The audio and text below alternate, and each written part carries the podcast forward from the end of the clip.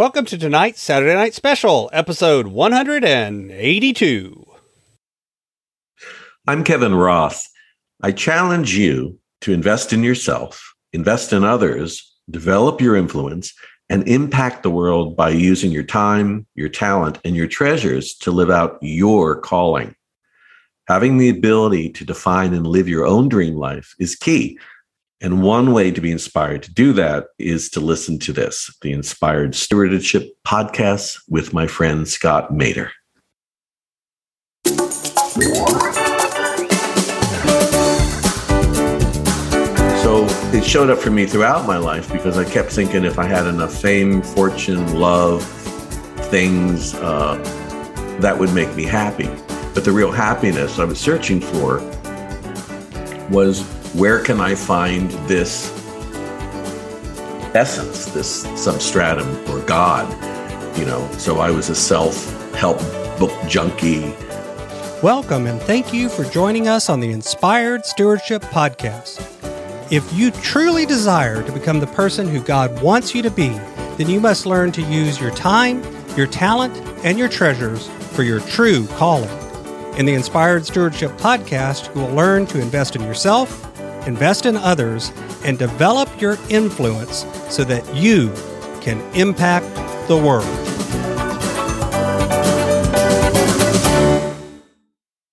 In tonight's Saturday Night Special, I interview Kevin Roth. Kevin shares with you about his journey from musician to coaching. Kevin also shares with you how his faith journey intersects with this trip as well. And Kevin shares with you what Dulce Meditation is and why he believes in teaching it to others. One area that a lot of folks need some help with is around the area of productivity. Getting not just more things done, but actually getting the right things done can be really tough. I've got a course called Productivity for Your Passion that's designed to help you do this and then to hold you accountable and walk with you so that you can tailor productivity not just to be getting more done, but actually getting the right things done. What's more, we take the approach of looking at your personality and how you actually look at things in the world and tailor the productivity system to your personality. Because the truth is, a lot of the systems that are out there are written really well for somebody with a particular personality type. But if you have a different approach to things, they just don't work. But there's tools and techniques and approaches that you can take that will work for anyone. And we help you do that in Productivity for Your Passion. Check it out over at inspiredstewardship.com/launch. Internationally known singer, writer, and dulcimer player Kevin Roth has recorded over 50 recordings, won numerous awards, sang the theme to the hit PBS TV show Shining Time Station, and been recognized by major companies such as Time Warner, Parents Magazine, Sony Music, among others, for his unique talent. In 2016, he was diagnosed with stage 3 melanoma and given only 2 to 3 years to live. Kevin had a choice, either get busy living or get busy dying. He beat the odds, changed his diet, outlook, and went from surviving to thriving, moving from Kansas to beautiful San Diego, California, where he created a life worth living on his own terms. At the suggestion of a colleague, he decided to teach others what he did to change his life and continues to do this daily to create a healthy, balanced, happy, and successful life.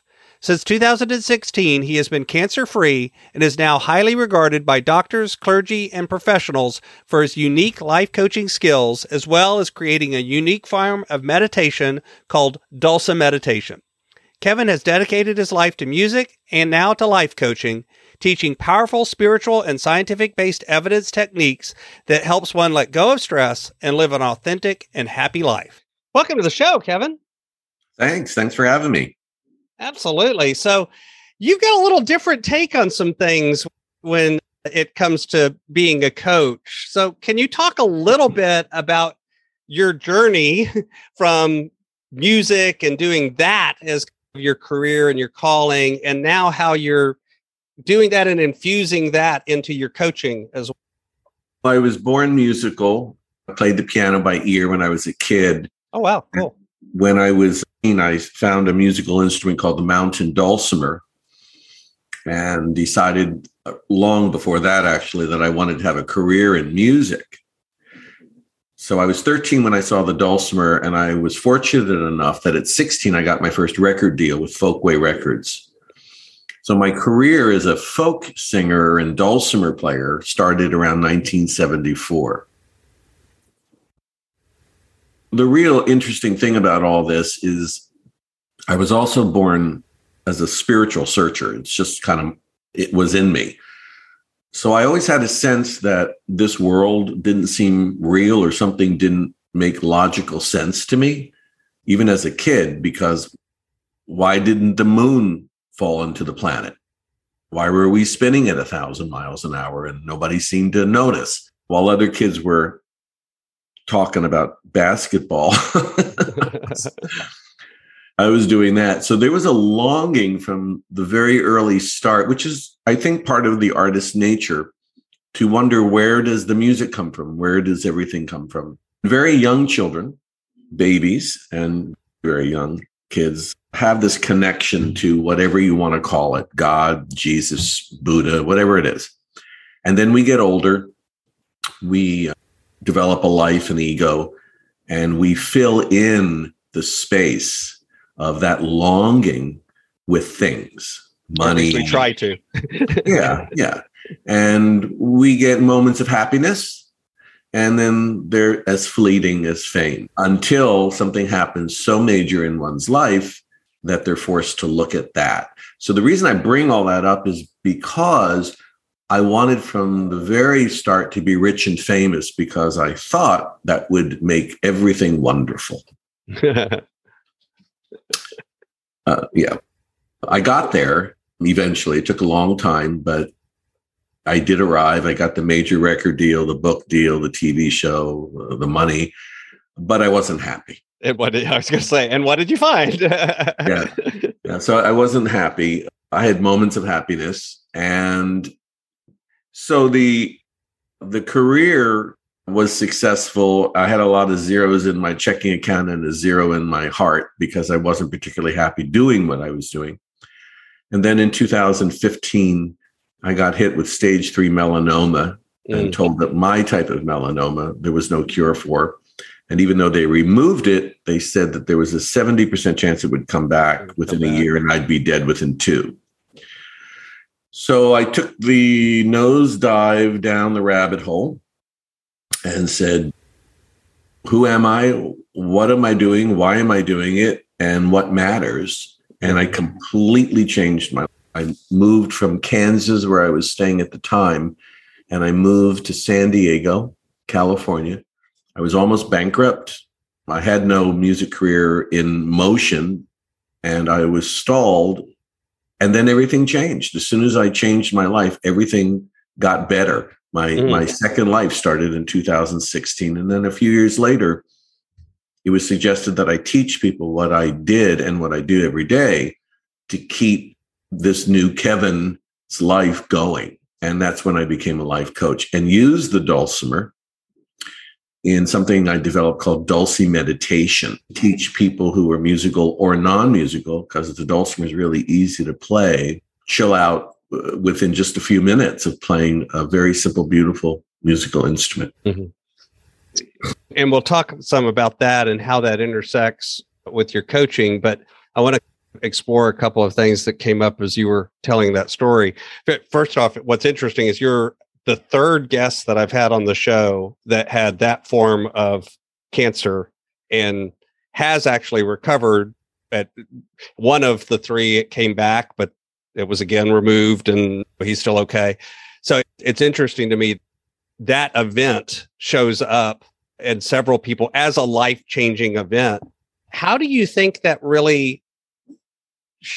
I don't want to say how did it show up in your life, but what way did it affect you? How did it shake you to your core? Was it about the fact that you felt that it was a terminal event, or was there more to it? There's nothing like a death sentence to wake you up. Yeah. So mine was stage 3. There's only 4 stages. So it was a pretty serious one. And I knew, because I'd done research, that stress and inflammation are leading causes of cancer. And I was an emotional eater because I was unhappy. And I was under constant stress being in the music business and people not paying for music these days, just downloading it and so forth and so on. So I said, you know what? This is not worth dying for. And if I'm going to die, which I didn't think I would because I had throughout my life several out-of-body experiences, which proved always accurate. And I had been on this whole event and that I would be fine.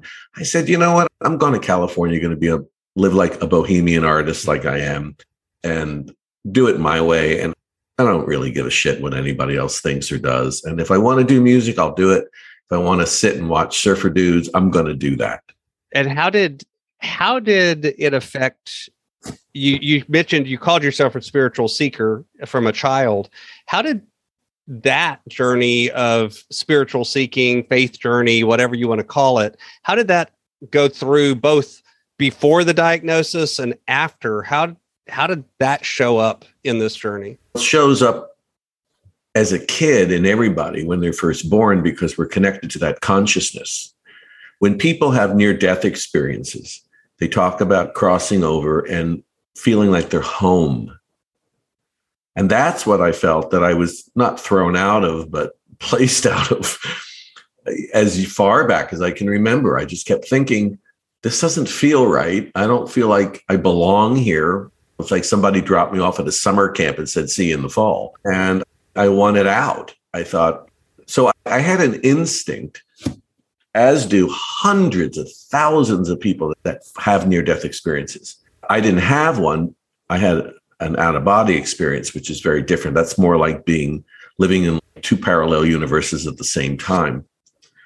But no one fears death. They have this thing in them, in their awareness, that says there is this energy that's all loving, that is all there is, and it's beautiful. And this is just, I'm like a spiritual being having a human experience.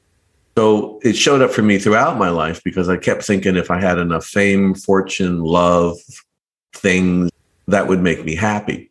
But the real happiness I was searching for was, where can I find this essence, this substratum or God? So I was a self-help book junkie, did all kinds of things, not knowing that it's who I am and that it's right there. I didn't have to go anywhere. Right. You laugh when you find it out. It's remarkable. And I'm not a real big guy on woo-woo stuff. I teach it now. It has to be proven to me. I don't go with think it and it will happen. I don't buy all that. I think there's more to it. But I looked at science, and science is and was agreeing with ancient spiritual texts. Science was saying that we're made up of 99.9999 whatever atoms, and they're empty. The universe is expanding into what? Well, everything is the mind. It's the mind. It's the ego. Cut open a brain and show me where the mind is. You can't find it. So what is it? So people live in this reality of my 401k, and life, which is more of a dream, temporary, very temporary experience, and we get caught up in it, which is what makes us sick, which is what makes us stressed. So when you have another knowledge and you have tools, which is what I teach as a coach about balance, you have one foot in one world and one foot in the other, and you're perfectly fine. Yeah, one of the phrases that I use a lot in the show, and so folks have heard me say it before, but is I think we try to make things in this world, especially in the Western culture, into either ors. It's this or that, right? It's science or religion. It's up or down. It's good or bad. It's left or right. It's black or white. And a lot of times when you start backing up and looking at it, both theology and science, actually a lot of things are both and. It's both matter and energy. It's both thought and spiritual. It's an existence of both. And that's what you're talking about with that being in both worlds. I'm not trying to put words in your mouth, but that's what I'm hearing in that. Is that kind of what you mean, or part of what you mean? Yeah. there isn't a drug. I don't do drugs. I guess I'm one of the few musicians out there that didn't do drugs. You were in folk music, so maybe that wasn't as big. I don't know. Yeah. Folk musicians drink a lot of beer. They drink a lot of beer. Yeah. I like wine and more sophisticated drinks. I hang out with a lot of folk musicians. You're right. They tend to drink a lot of beer. That's true. Yeah. And as a friend of mine said the other day, what's with this thing about not using deodorant with you folk people? I say, we're around too many outside camp festivals. I was going to say, they're performing outdoors a lot. But there isn't any drug that can take you on a trip like an inner spiritual experience. And it's different for everybody. I get a lot of people who are very right-wing Christians coming at me through podcasts and things and commenting and say, you need to find Jesus to be saved. What makes you think I haven't? And I'm not a Christian, but Jesus, be still and know that I am God, be in this world, but not of this world. And that's some marvelous spiritual stuff, man. No, I would love to meet Jesus personally. I would love to meet Buddha. Mm-hmm. So everything to me is one thing. I had a woman once make a comment on a YouTube video I made. She went on and on about I needed to find this, I need to find that. And I just replied to her. I said, everything is God. That was it. And so I am Christian, and I will tell you that I don't disagree with you. I actually think God and Christ and mercy and love and all of those things shows up in different ways for different people. I'm not a firm believer in it. Like you said, it's not necessarily that you aren't finding Jesus. I just don't think necessarily you found it the same way I did. And that's not required, I don't think. Yeah. I grew up on Peter, Paul and Mary. And they became my mentors and friends.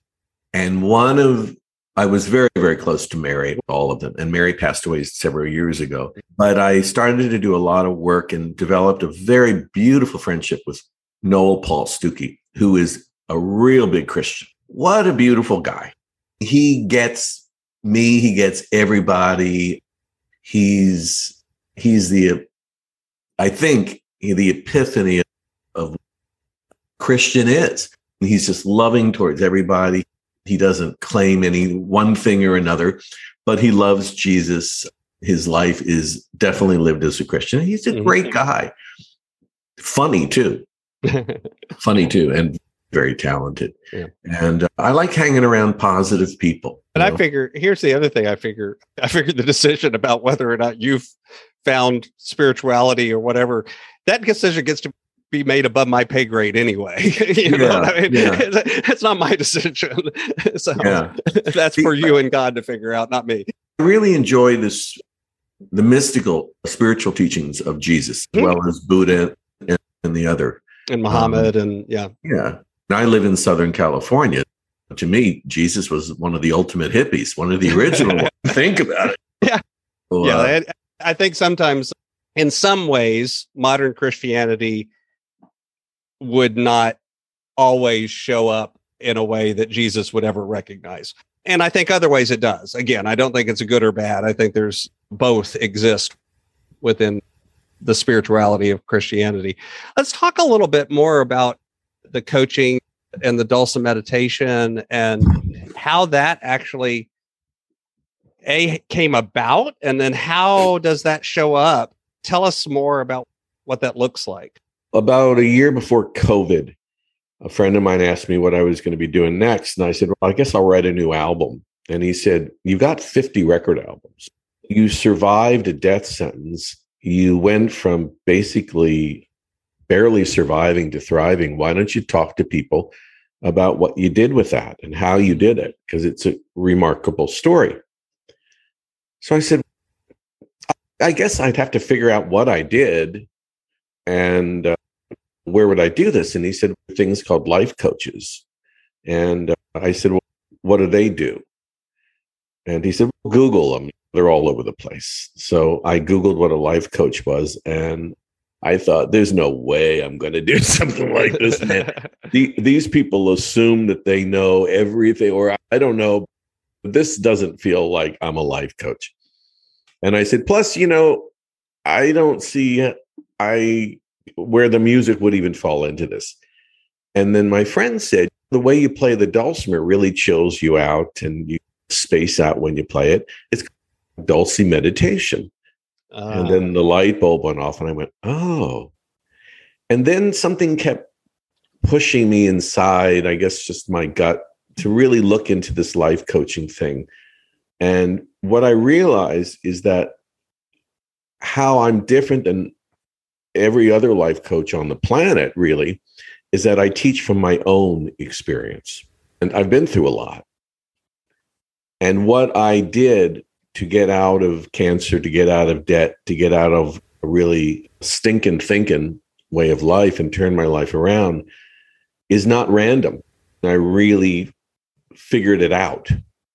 And I continued to use it so that when I came out to California and a year passed and the cancer never returned, I didn't give up the changes that I'd made in my life. So the two big lines that I use with clients is one from Wayne Dyer, which is when you change the way you look at things, the things you look at change.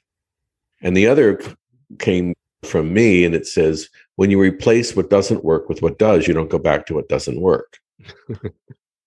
So why would I go back to the things that caused me stress and the way I was thinking and dealing with things when I can say to myself, okay, these sets of tools, you teach them to other people, you use them yourself, it works for your clients, it works for you, so just keep doing it. Mm-hmm.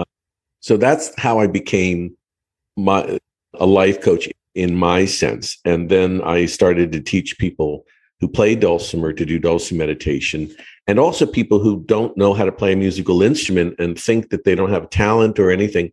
The dulcimer is taught in elementary schools, and dulcimer meditation is so simple. The concept is not to think when you're playing. So I'm turning on a lot of people to the dulcimer, which is a wonderful thing to do. I've been known as an innovative player in the dulcimer world since 1974, mm-hmm. but this is a whole new thing. I'm the first ever come up with Dulce Meditation. So I basically do me. And when I coach, I'm coaching people as I would coach myself. The other thing I think I do differently is that I only work with maybe two handfuls of people. I have no interest in being a rock star coach, making a couple $100,000 a year. This isn't a business to me. It's a delightful living, but it's not a business. And it's been going on now. Where are we? 2023 when this is being aired. So I've been doing it about 2-3 years, and my book came out in 2022 in the fall, mm-hmm. Called Between the Notes. And it talks about all of this. And so far it's been getting really great reviews and people really are inspired by it. I think that's the reason I survived cancer. I think it was not to have a career in music so much, but to help other people get through things. There's a lot of people in a lot of pain out there. I had a host the other day ask me, what is your last word of advice for anybody? And I said, have hope and that there's help out there. If you're an alcoholic, if you're a drug addict, if you're being abused, whatever it is, there's free help. And there are people waiting to talk to you. So one of the things that cancer taught me was empathy is everywhere. People are really nice. The news doesn't say that, but people are really nice. Well, that doesn't sell as many newspapers. You know? And I learned empathy for myself, too. So and the dulcimer and the cancer, what changed in the way you looked at the music before the diagnosis and after? Oh, the music was all about being rich and famous. I liked what I was doing. I had a lot of success at it. In the 70s, I caught the dulcimer wave of popularity.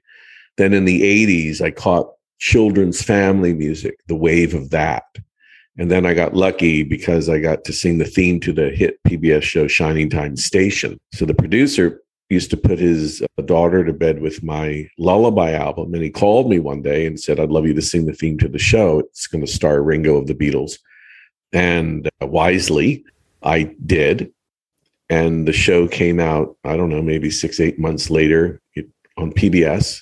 And it was an instant hit.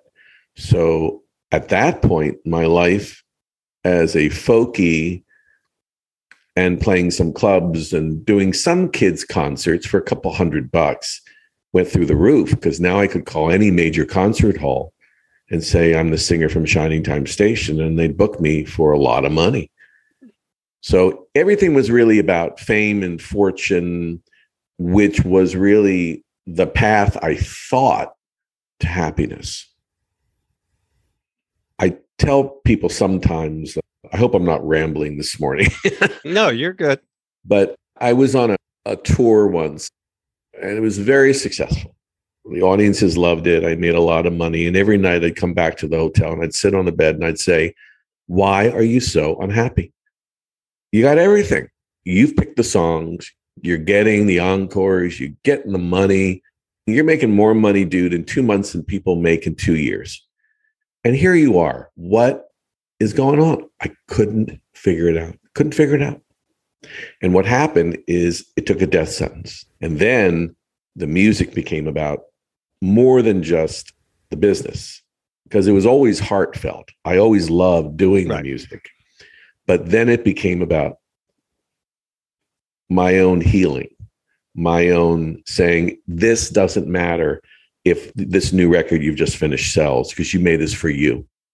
This is about you now, which ended up being thrown in with a possible Grammy nomination. But that's how it works.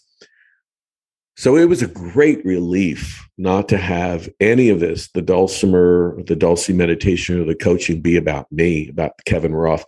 Kevin Roth, the performer and the career, exists online. You can hear my albums and you can watch videos, but that guy's not around anymore. You can't book me for a concert unless I'm doing a talk on this, and my talk is really about finding hope.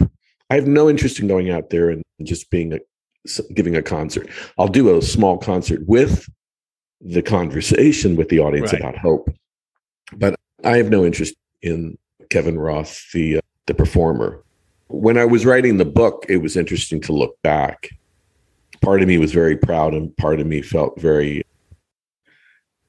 sad for myself that I had to, that I didn't enjoy the whole ride, that I made it about something that I wish I hadn't made it about, but that was my spiritual path. Right. That's what got me to where I am. That's the interesting thing about experiences is, you know, in a way we look back sometimes with regret, when in reality, the truth is, if you hadn't made those mistakes, you wouldn't have learned those lessons, perhaps, too. Yeah. Yes. You know? So it's what got you here is what got you here. Yes. Yeah. And now I live a great life. I'm really happy, and I'm helping other people. And you're healthy. I am. Yeah. And you still get to play music. A lot more than I did before. And more people are hearing me, because they're hearing me talk about this stuff. They're hearing me on podcasts. They're watching. I had a video on YouTube that I made about a year ago on an out-of-body experience. It had maybe 200-300 views. And then suddenly it's up to 67,000. It went viral on YouTube. And I've heard from hundreds of people thanking me for making it. Oh, your music's beautiful. So it's like I have a second career in spite of yourself. That's that. I think that happens to us sometimes, though. The things we chase run away sometimes until we stop chasing them, and then they show up. Yes. It's weird how that, you know, people that relationships with wealth, with fame, with finding things they love, they chase. And when they finally stop chasing, it shows up, whatever it is sometimes. Yeah. What do you think? Yeah, how do you think the music works? Works isn't the right word, but I'm going to leave that word. How do you think that works with people to help them find that hope that you're hoping that they find? music speaks louder than words. With Dulce meditation, you cannot play anything wrong. You can't make a bad note because of the way the dulcimer is set up. Automatically, the dulcimer has a sweetness, a hugging kind of a vibe to it. It's just a beautiful looking instrument. I have one that I developed called the Wink Cosmic Dulcimer that's built by the dulcimer shop for me. And I sell those online, and they have all these stars and planets, and it's a fun experience to play a meditative thing and look down and see the cosmos on your lap. But it's accessible. Music's accessible.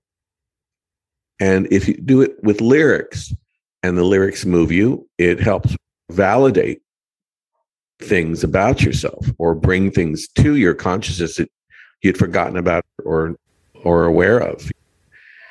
If it's an instrumental like Dulce Meditation, and you can sit down and not look at your cell phone and just sit and immerse yourself in silence, which is ultimately the highest spiritual experience there is, you feel physically like you're letting go of the world, and you feel really good. So the more you do that and the more you taste that, the more you want to repeat it. That's why I don't answer the phone anymore unless I know who you are. I have relatives that call me, and I know that they've got an agenda, and I say, no, not now. Where before it was like, oh my God, I've got to answer. I've got to check my email. I've got to check my phone. Why? Yeah, but because we have to. And by the way, we also have to check Facebook and Instagram and Twitter and all the other 72 things that are on our phone. As a coach, I teach two little principles among many. One is that you should not live in fear, which is false evidence appearing real, right? And you should live in faith. And this is my acronym for faith: finding or following and intuition that helps. Okay. So you tune into your, what I call mindful awareness, and you say, I'm suddenly feeling like I'm a little uptight. Why? And what can I do about it? And then you burst the bubble, because they're all just bubbles. And you begin to enjoy that process, and you start living from that viewpoint. So if you need to not check your cell phone and you need to listen to some Dulce meditation, that's great. Yeah. It's interesting though, because people, I deliberately use the word I use, I have to check. And one of the phrases that I use when I'm working with folks is, no, you chose to, because I think a lot of times we give up our own power. We say, I have to do something. Because even if somebody had a gun to your head, you have a moment that is that, and somebody says, do this or else, you still have a, even in that moment, you have a choice. Yeah. And let's face it, there are some things that somebody would tell me to do, and I would choose, no, you're going to have to shoot me. I'm not going to do it. And then there are other things where I'd be like, nope, I can do that. I'll do that. But it is about, I think sometimes we give up our power of choice too, because we don't recognize that we have it. So I've got a few questions that I like to ask every guest, but before I go there, are there anything else about the coaching that you do or the music that you'd like to share with the listener? I have a free stress buster breathing exercise on my website, which is kevinroth.org. And on my website, there's a lot of podcasts and things. So there's valuable information, including a link to my book. The fun thing about my book is each chapter ends with a song, and you can download the song when you buy the book. So it's like a listening audio and musical experience. And if people are interested in talking to me as a coach, there's a form you fill out and then see if we can make some time to do it. Other than that, no. Awesome. My brand and kind of the lens that I run things through is this word stewardship. And yet, that's like we were talking about with other words. It's one of those words that has different meanings to different people. So what does the word stewardship, when you hear that word, what does that word bring to mind for you? I rarely ever think about the word, to be perfectly honest with you. Mm-hmm. What's your definition? How do you use it? Let me react to that. So my definition is the recognition that we are given gifts, and we are given opportunities, and we are given blessings, They're not ours, but they're ours to manage on the for the benefit of others and for the benefit of God, if that makes sense. Yes. I would agree pretty much with that. I would only add that there are hidden opportunities when you learn to listen within. Because I think ultimately that's where everything that matters exists, is from within. The more you can get your mind and ego out of things, the faster you'll get to the truth.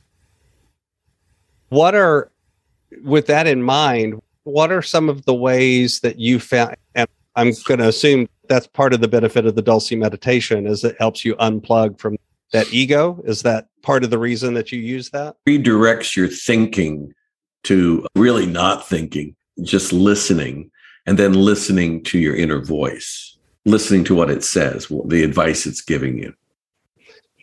So this is my favorite question that I like to ask people, and I'm curious where you'll go with it. Imagine for a minute that I can invent this magic machine, and with that machine, I was able to pluck you from the chair where you sat today and transport you into the future 150, maybe 200 years. And through the power of this machine, you were able to look back on your entire life and see all of the impacts, all of the relationships, all of the ripples that you've left behind in the world. What do you hope that you've left behind in the world? Oh, I know what I'm going to leave behind. I'm going to leave a lot of music and a good book and helping people's lives change. That I don't have any problem with. What I would wish I had done differently has been, in a sense, I say differently because I had to go through what I needed to go through to get to where I am today, but I would have been a lot kinder to people and myself. I wouldn't have had... People used to come up to me all the time and say, oh my God, your concert was so wonderful, so beautiful. And I would look at them and I'd think, gee, I wish I was there. I was working because I loved the music. I loved performing. I'm a fairly talented guy, but I didn't get it. Everything was business and money driven, which was really how I was raised, to be quite honest with you. I was raised in a pretty dysfunctional place, and I was raised to think as long as you had a buck in your pocket, you were doing okay. There's a story I tell in the book that's really interesting. Not long ago, I was at a taco stand, and there were these two Mexican workers sitting at this bench eating and having Coronas, and they were laughing their butts off. Like they didn't have a care in the world. And just a few feet away from them was a guy in a business suit eating a taco, and he was on his phone and he was pacing back and forth, and he was having an argument about money with somebody.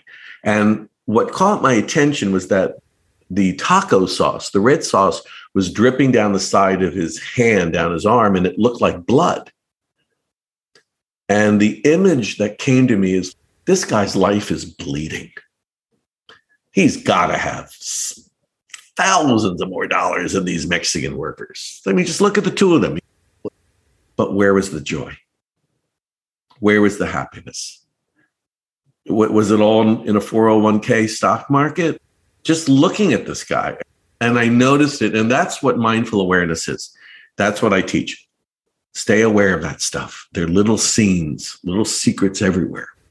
They show up, man. They're right in front of you. That's what's fascinating. That's what's fun about what I do. And I've thought about all the people I know who are rich and famous. And I thought about all the handful of people I know who don't have a pot to piss in. And I'll tell you, those people are happier. The people who don't have any money. They really are, which I knew when I was a kid because I hung around a lot of poor folks. I had friends that were hillbilly musicians, you know, but I still didn't get it because ultimately, what I and you and everybody that listens to your show we're looking for is to feel loved and validated by God and or whatever you want to call it. And we try and live a life so that we, quote, get to heaven. There's no getting to anywhere. You're there. And when you recognize that, it's a game changer. At the same time, it's difficult getting there and it's difficult staying there. I'll tell you as a coach, you want to be happy? Forget about it. You're not going to be happy all the time. Don't expect it. Right. But that's a false expectation anyway. Yeah. That's not the world that we were. I don't think anything in the universe has ever promised us that. No. I look at my dog. I have a wonderful relationship with this soul. Unconditional love. That's why dog is God spelled backwards, in my theory. And he still has a bad day from time to time, doesn't he? Not my dog. My dog is so spoiled, dude. I had a wallet made with his picture on the cover of it, honest to God. I've actually always said that if reincarnation is real, I hope to be reincarnated as a dog with a good owner because they got it made.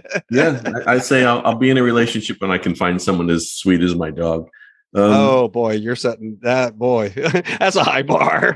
Yeah, but just give yourself a break. It's the intention. If you keep thinking and desiring from your heart to be close to whatever your spiritual path is, you'll be there. Mm-hmm. It's not an if or. Most of my clients, I end up giving just permission to being through a lot of the sessions. Sometimes that's what coaching really is helping someone get permission, so to speak, even though we're not the ones that give them permission. It's about tuning them in to the fact that, no, you've actually got permission to do what you've already, what you need to do. You're just not doing it sometimes. Yeah. Or they're not allowed to. I had a client once who was told that she wasn't smart enough to be a nurse. And she spent her whole life believing that. And until she met me, and she was in her late 60s. And she didn't have the strength to be a nurse or go to school, but she still desired that. And I said, why don't you think about becoming a Reiki massage therapist? That takes no physical energy at all. And it's part of the healing process. And she just lit. That's better than any standing ovation. That's marvelous. That's a gift that I was given. And I'm trying as much as I can not to be in any way egotistical about this, but the school of hard knocks that I went through, that was my coaching school, is what is the gift that I believe I was put on the planet to help others and to show them, guide them really back to their own spiritual path, whatever it is for them. That's really all it is. Absolutely.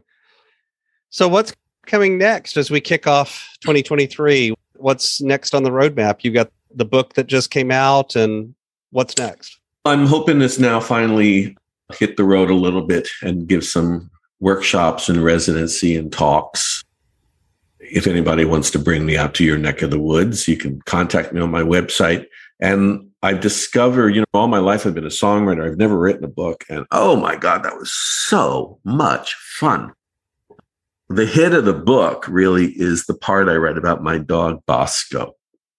So I think the next book I'm going to start writing on is my life with Bosco and the relationship between animals and the healing.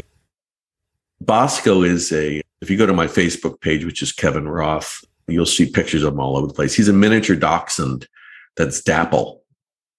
And he's about 14 pounds, small, and he just looks like a puppy. He's 8 or 9 years old.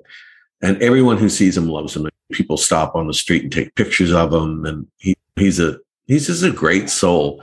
I really think a soulmate for me. And he's been there through everything. The death of my father, my relationship ending, my business, my cancer, everything. And there's a relationship there that's wonderful. So I'm going to write about him and why it's wonderful and how it's opened me up and how I see in other people, because ultimately my books are about other people, not about me. I use my own life as examples from time to time, but to recognize that the healing energy of their pets is transverse. You can make it about yourself as well and other people. That's my next project. And I'm always making new records and new stuff on that. Absolutely. So you can find out more about Kevin and find him on YouTube or Facebook as Kevin Roth. or find out more about the work he does and the book and links to all of that over at his website, kevinroth.org. Kevin, is there anything else you'd like to share with the listener? Keep listening to this podcast because you're a good guy. And have hope. Everyone goes through dark nights of the soul, and it's the cracks that let the light in.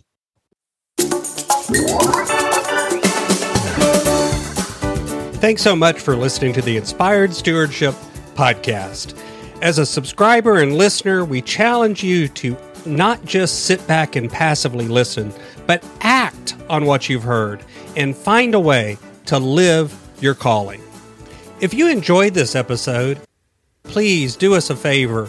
Go over to inspiredstewardship.com/iTunes rate, all one word, iTunes rate. It'll take you through how to leave a rating and review and how to make sure you're subscribed to the podcast so that you can get every episode as it comes out in your feed. Until next time, invest your time, your talent, and your treasures. Develop your influence and impact the world.